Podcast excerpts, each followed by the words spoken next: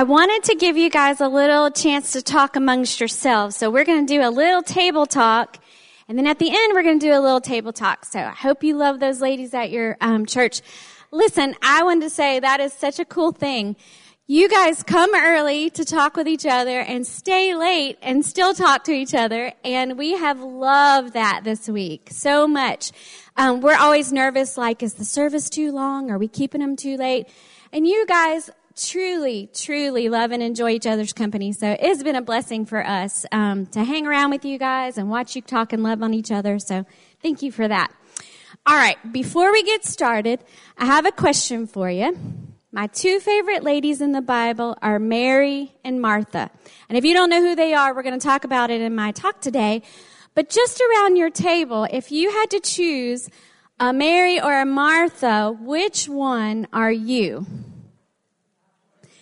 So talk around your table. Don't tell me. Talk around your table. I'm going to give you a few minutes. Tell them which, which one you are. All right, ladies. Confession time. Raise your hand if you said you were a Mary. Marys? I know you're out there. Marys are pretty. Okay, okay. It's kind of what I figured. Now raise your hand if you said you can relate more to Martha.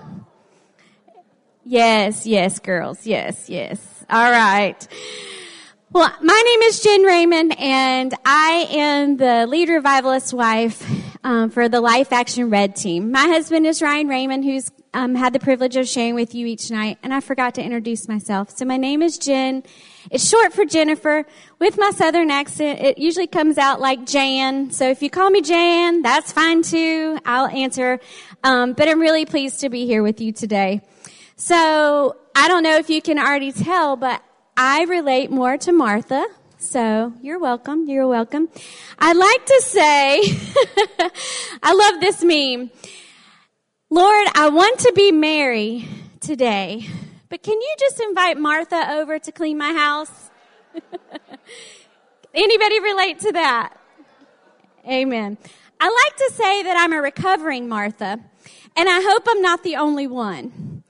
I want to share a small part of my small part of my story with you today. But first, I want to assure you that I have not mastered the things I'm going to share with you. I just really want to show you that you're not alone and that God cares about the Marthas and the Marys. And I hope that you're encouraged when you leave today. Well, I was born a Mary. Anybody else? I was even born early. I was two months premature, so apparently I couldn't even wait when I was in my mom's stomach. I was born two months early to my teenage mother, who was and is still one of the bravest women that I know.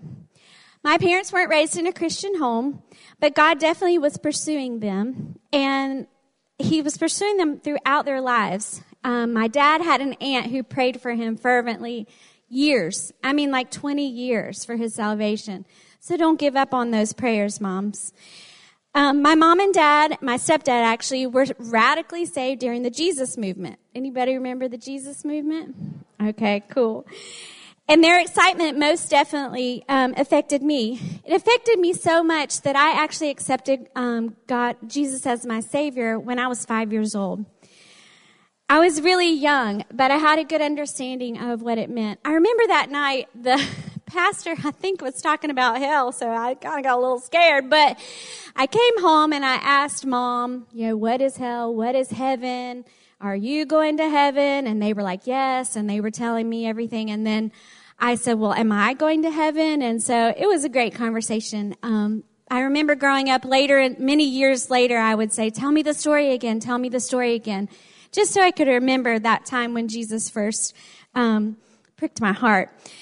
God confirmed my salvation so many times along the way because he knew that this Martha would need him. And I think he knew Martha right here would need him at a very young age. And that was my very first yes to God. I am a firstborn, type A, take care of it all, strong willed woman.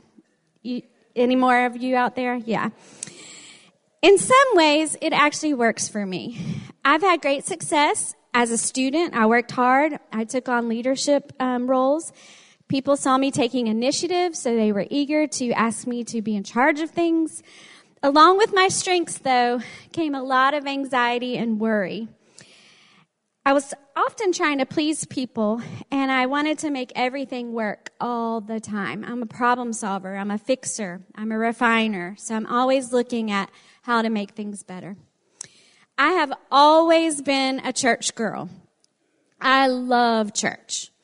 I quickly found my home with God's people and the people of my church were my family. I, we spent a lot of time at church. I grew up in the era where you went to church Sunday morning, Sunday night, Wednesday choir practice, Bible study, maybe Thursday visitation, you know, all the things. So, um, and I loved all of it. I was really involved and anything you asked me to do, I did it choir, nursery, teaching Sunday school. Even as a teenager, I was serving and leading, um, and I loved it. When I was 18, I clearly felt the Lord speak to my heart. He asked me to work for Him. I honestly didn't know what that looked like because I'm a girl and I didn't know what that meant. I didn't even know what it could be, but I walked down the aisle in obedience and I said yes. I told my pastor, who had been my pastor all growing up, and he said, "What what did he ask you to do?" And I said, "He asked me to work for him." And I said, "Yes." So, not knowing what a full-time ministry opportunity looked like for a young woman, I walked the aisle, told him what he said, and I have never looked back. That was the second big yes that I gave to the Lord. Just a blank check. I don't even know what this looks like but I'm going to say yes in advance. I probably grew most spiritually during my college years. Um, I went to a secular school. I went to Florida State University, which doesn't mean much to you guys, but go Noles. Um, sometimes, you know, college football is um, a thing that causes unity or disunity. But um, I got involved with a parachurch organization, um, Campus Crusade for Christ. And for the first time, I was truly discipled. Like, I knew I had a lot of head knowledge. I had the Bible stories, I had all the things, but I really, truly was discipled in a small group. Um, someone helped explain salvation. I didn't know. Um, I had heard the word sanctification. I had, I didn't understand. I really learned a lot about the Holy Spirit. I don't know why. Sometimes we just avoid the Holy Spirit altogether. Um, and so I grew a lot, a lot, a lot. I was very excited about my faith. I would call my mom and tell her all the things we were doing with the ministry. I was on staff at a church and my mom would let, be like, are you doing your homework? Oh, yes, yes, yes. School's fine. School's fine. So, but the bottom line was I just said yes to everything. Like, do you want to do a Bible study? Yes. Do you want to come to church? Yes. Do you want to clean the floors? Yes. Do you want to cook the food? Yes all sorts of good things, not bad things. I did a lot of good things, but I did a lot of things. Do you understand what I'm saying? Good things, but a lot of things. I began to saying yes to everything, maybe not necessarily yes to God. They were all godly things, but that's not the same thing. It didn't take long for me to physically, mentally, and even spiritually get exhausted. So here's where we get to the nitty gritty of Martha. And through illness and fatigue, God slowed me down and He humbled me to the point where I actually had to stop. Within my 22nd year, I was diagnosed with both Graves' disease and fibromyalgia. These are both autoimmune diseases. They like to travel in packs. And I really struggled to understand why my body was fighting against itself. During this season, I finally began to wrestle. I realized that the damage of the stress of my busyness and my self dependence was doing what it was doing to me physically. I realized that being God dependent was where I needed to stay spiritually. It's really hard, especially when you're in ministry and your life is full of good things, even God things. I believe this is where we find Martha in Luke 10, verses 42 and 48. As Jesus and his disciples were on their way, he came to a village where a woman named Martha opened her home to him. She had a sister called Mary who sat at the Lord's feet listening to what he said. But Martha was distracted by all the preparations that had to be made. She came to him and asked, Lord, don't you care that my sister has left me to do the work by myself? Tell her to help me. Martha, Martha, the Lord answered, You are worried and upset about many things, but few things are needed, or indeed only one. Mary has chosen what is better, and it will not be taken away from her. Martha. First of all, what a woman, okay? She opened up her house to Jesus. She was obviously friends and she was obviously a follower of the way, which was what they called it at the time. She was hospitable. She was obviously generous. I mean, she had agreed to cook for all these men, serve all these men, the disciples. It wasn't just the um, 12. There were probably other people following along in a little entourage. She saw what needed to be done and she took initiative. And I mean, I say go girl, right? Go Martha. You're awesome. Now, most people I've heard talk about this story they kind of paint Mary um, out to be a saint. You know, she's like, she's focused and she's gentle and she's loving Jesus. And I will not take away that from her. I admire her attention that she gave to Jesus. But am I the only one thinking, why isn't she helping Martha? I mean, hello. Couldn't they do all the work ahead of time and then both get to sit at the feet of Jesus? I don't know. I don't know how this story ended, but I digress. But come on, Mary, come on. When we're working in our own strength and not doing what the Lord has asked us to do, it's easy to get worn out and exhausted. Martha felt frustrated, so much so that she wanted Jesus to see her hard work. And honestly, she kind of wanted him to see Mary not working and get in trouble, which was definitely petty. A sure sign that our hearts are in the wrong place as we serve the Lord is when we get to comparing, especially to the point of judging our sisters. Well, at least I'm not doing what they're doing. It seems really petty in this story, but I know probably all of us have done that before. Jesus is so gentle here, and he points out to Martha that she is worried and upset about many things. It wasn't really just the fact that Mary wasn't helping. She was upset before this even began. The passage says earlier that she was distracted by the preparations. He tells her that really only one thing matters, and Mary nailed it. It was focusing on Christ. I wish that Luke would have told us what happened after Jesus gave this um, helpful criticism to Martha. I don't know if Martha was like, forget it. Who needs food? And sat down with Mary and just listened to the stories. Maybe. Maybe Martha tapped her on the, Mary on the shoulder and said, Hey, if you'll help me real quick, we'll get this done quicker. I have no idea. I really wish she would have told us. But I do see a lesson here. Martha had lost her joy while serving the Lord. Maybe she's like me and her serving started to come from a place of maybe trying to earn God's love maybe trying to earn his favor. Maybe she wanted others to see her good work. Maybe she was trying to please people. Maybe she was just distracted and busy doing what was expected of her, so much so that she was literally missing out on enjoying the presence of God. God was in her home and she was missing it. It's easy to do. It's easy to do though, isn't it? Okay, fast forward back to my life where I found myself in a similar state. This time in a much more emotional way. Even before COVID, my life was met with several changes. How many of us know that any change, whether good, positive, or negative, good or bad, causes stress? Yes, yes, yes. Well, here are just a few highlights of my 2020. Abby, my oldest, went away to college. That's a big change. Family dynamics changed. She moved nine hours away the tears, the grief, the things. Although I was super proud of her, so that's a whole nother side.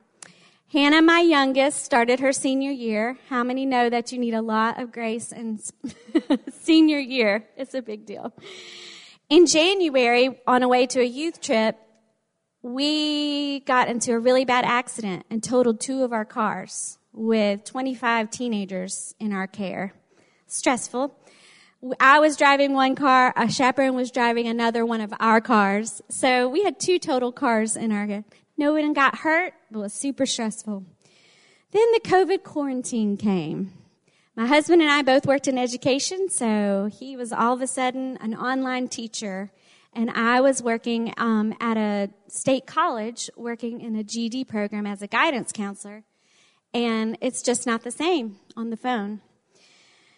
Abby came home for um, COVID quarantine because her college shut down, and within the first few weeks, announced that she was pregnant by a boy we hadn't met yet.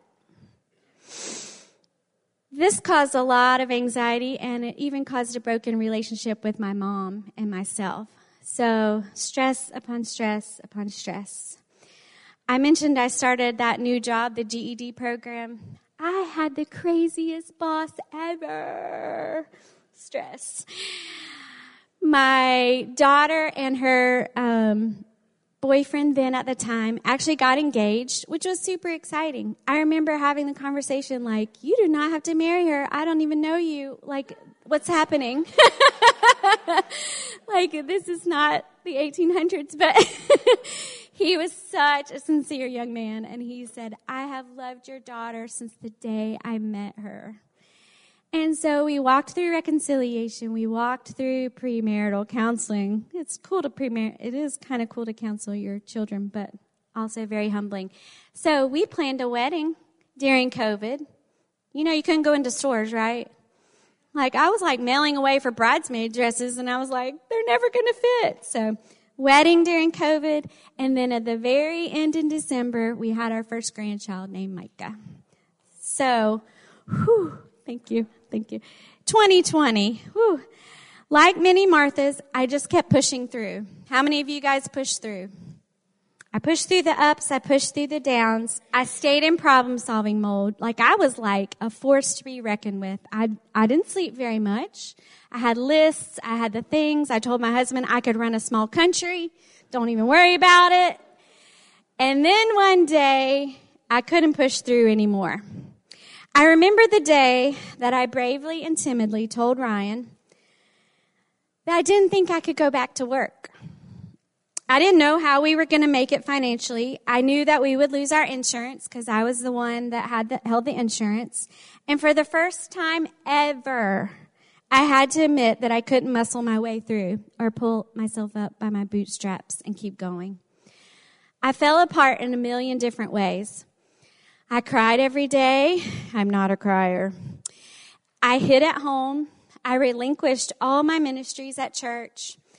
I lived in my PJs and I was completely paralyzed with fear and fatigue. When I finally created some space in my life, God led me to start doing some things, some really good things. I began to exercise. I learned how to meditate. I started taking naps and I went to see a Christian counselor. Of course, I was even a Martha at counseling. I was like, hurry up, give me the bottom line. How long is this going to take? oh my goodness. Every week she just kept telling me to rest. What? Do you know how hard that is for Martha? Initially, my assignment from the counselor was that I needed to spend 20 minutes each day in silence. 20 minutes, you guys. That sounds like a blink, but 20 minutes, no music, no reading, no thinking. Hello? So that was not easy for me. It took quite a while for me to, like, honestly sit there and be still and be quiet. And God took me back to one of my favorite verses. Psalm 46:10 says, "Be still and know that I am God." Did you know that be still there's a lot more to it than just not moving? It does mean be still, physically still, but it means a lot more. Actually, the Greek word for the Greek translation for that phrase, be still, is cease striving. That brings a whole nother part to this.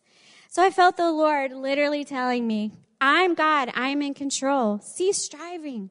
Stop trying to earn my love. Stop trying to fix everything. Stop trying to manipulate. Stop trying to control everything.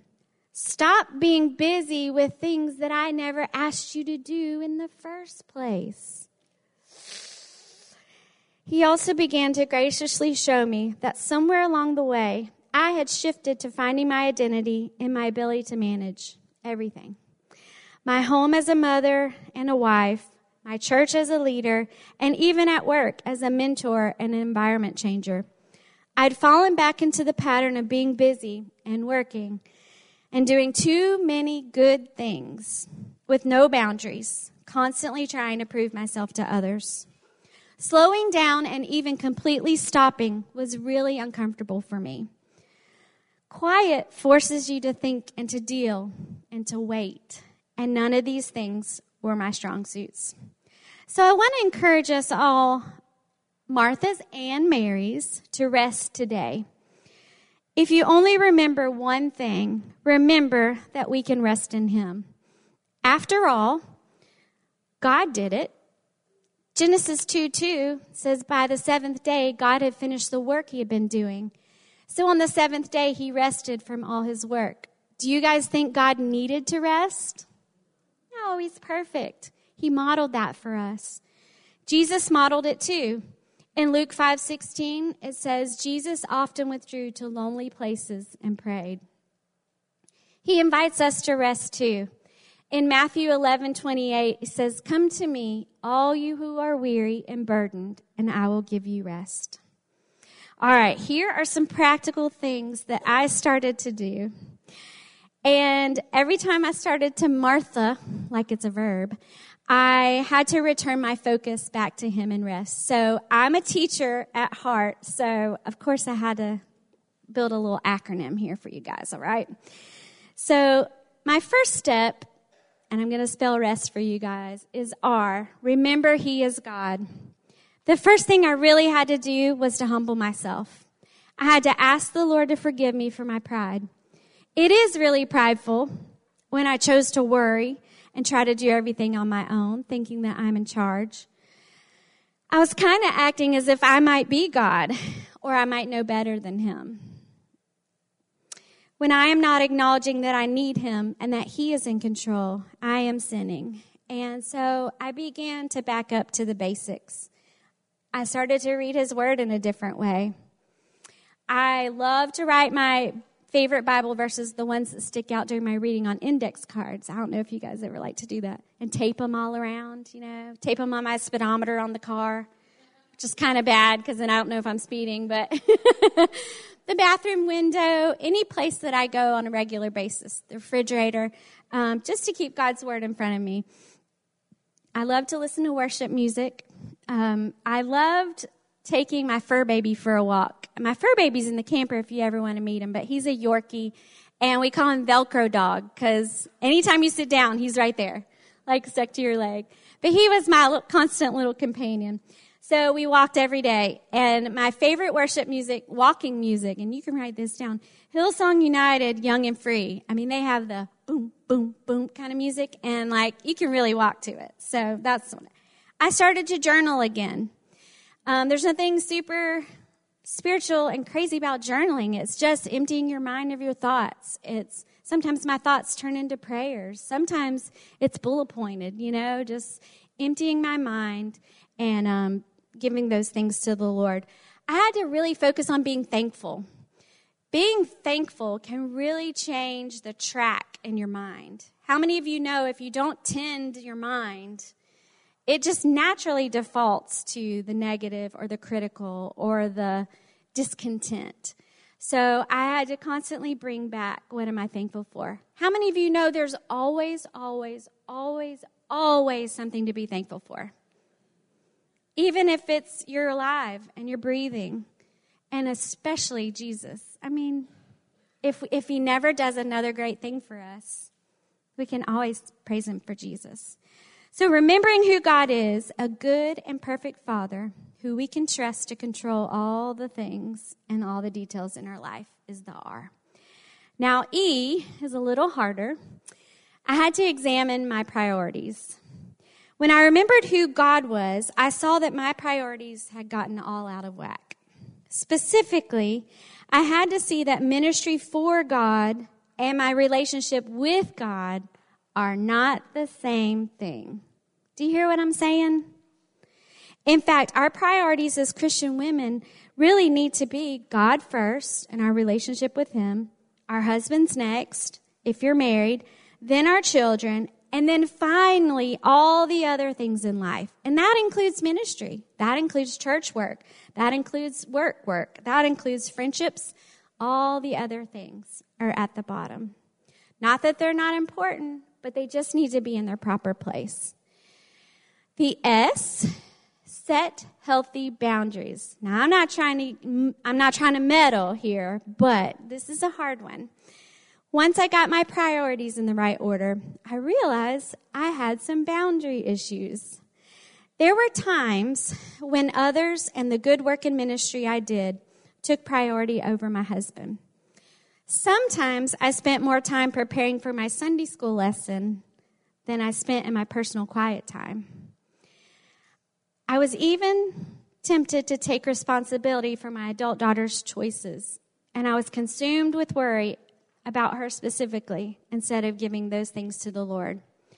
I wasn't even giving my body the exercise and the healthy fuel that it needed to perform well.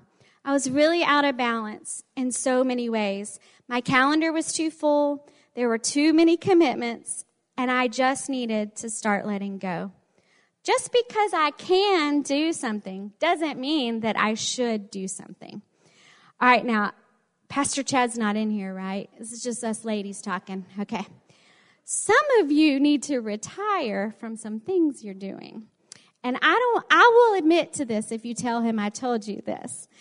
But if God has asked you and called you to do the ministry you're doing, please do it. But really evaluate. Are there some busy things you're doing that God never intended for you to do? You might have to resign from some things. Really ask the Lord what He wants you to do.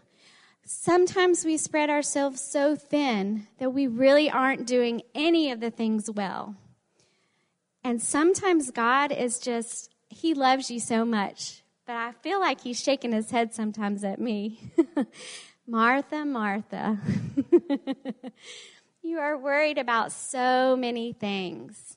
So ask, really ask yourself, are the things I'm doing for the Lord things that he's asked me to do? And you may have to reprioritize. You may have to let some things go. You may have to, for the sake of your family or the sake of your husband or the sake of your sanity, let go of some of those extra things that really may be taking away from your relationship with the Lord.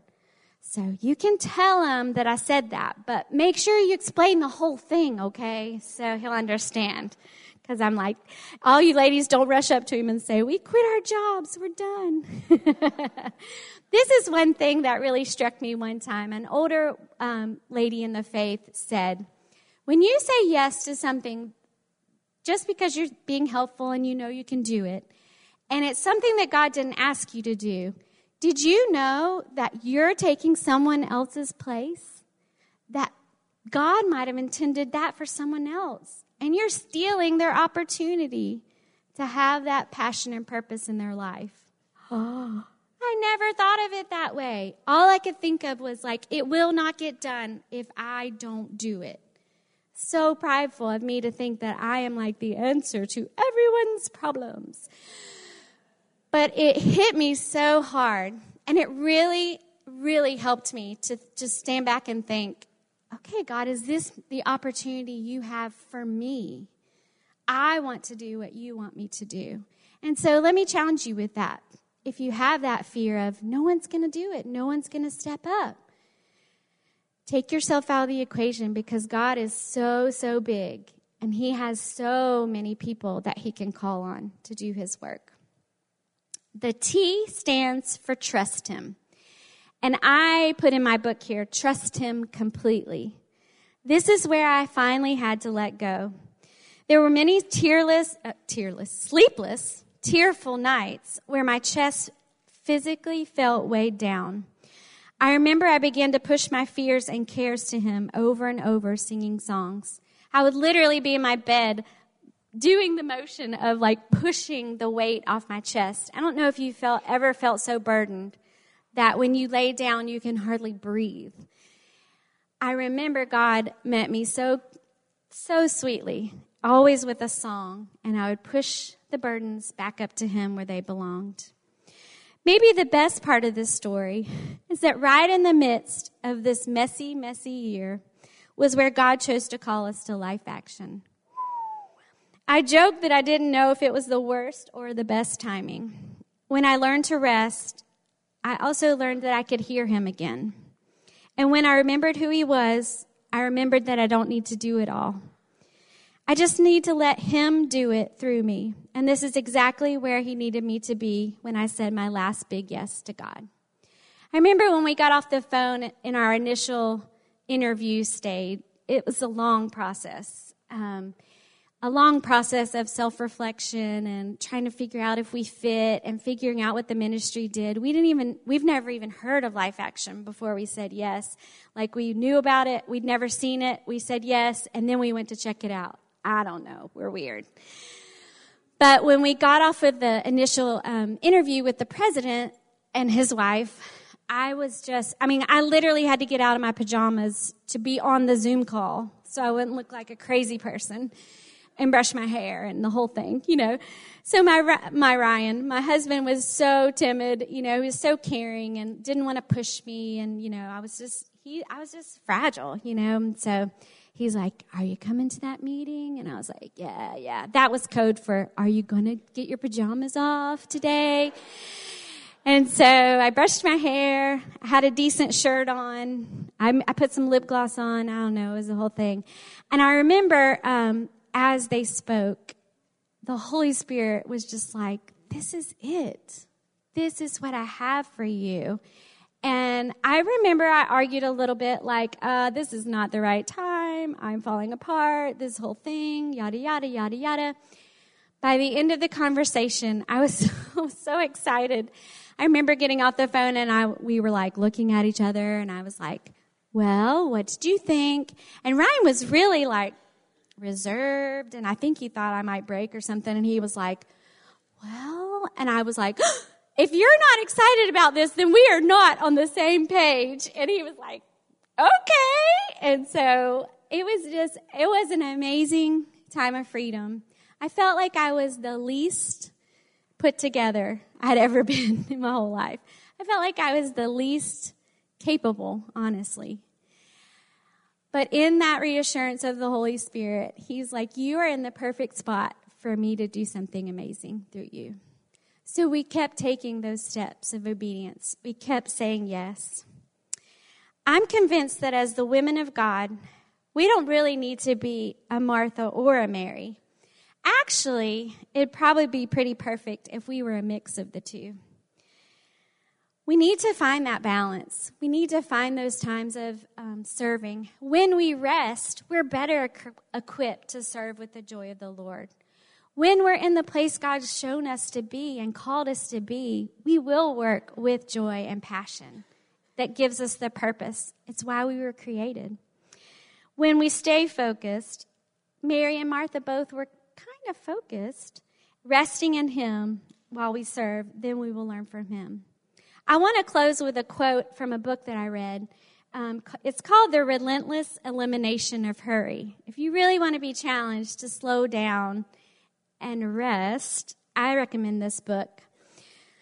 The quote is this. We don't have that quote? Yeah, we do. All right. Biblical rest is not only something we do for our body, our soul, and our spirit, but it is a form of worship and a way to experience more of Jesus' love for us.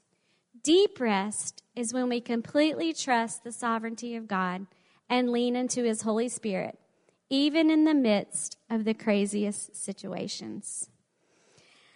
Thank you guys for letting me share today. I want to take a minute for you guys to share at your table again. And I want we're going to give you more time than we did before. It's really important that we process these things together. At your table, I want you to answer these questions. Are you resting? Resting like we talked about today. That deep rest. And what is one practical way that you need or want to return your focus to Christ this week?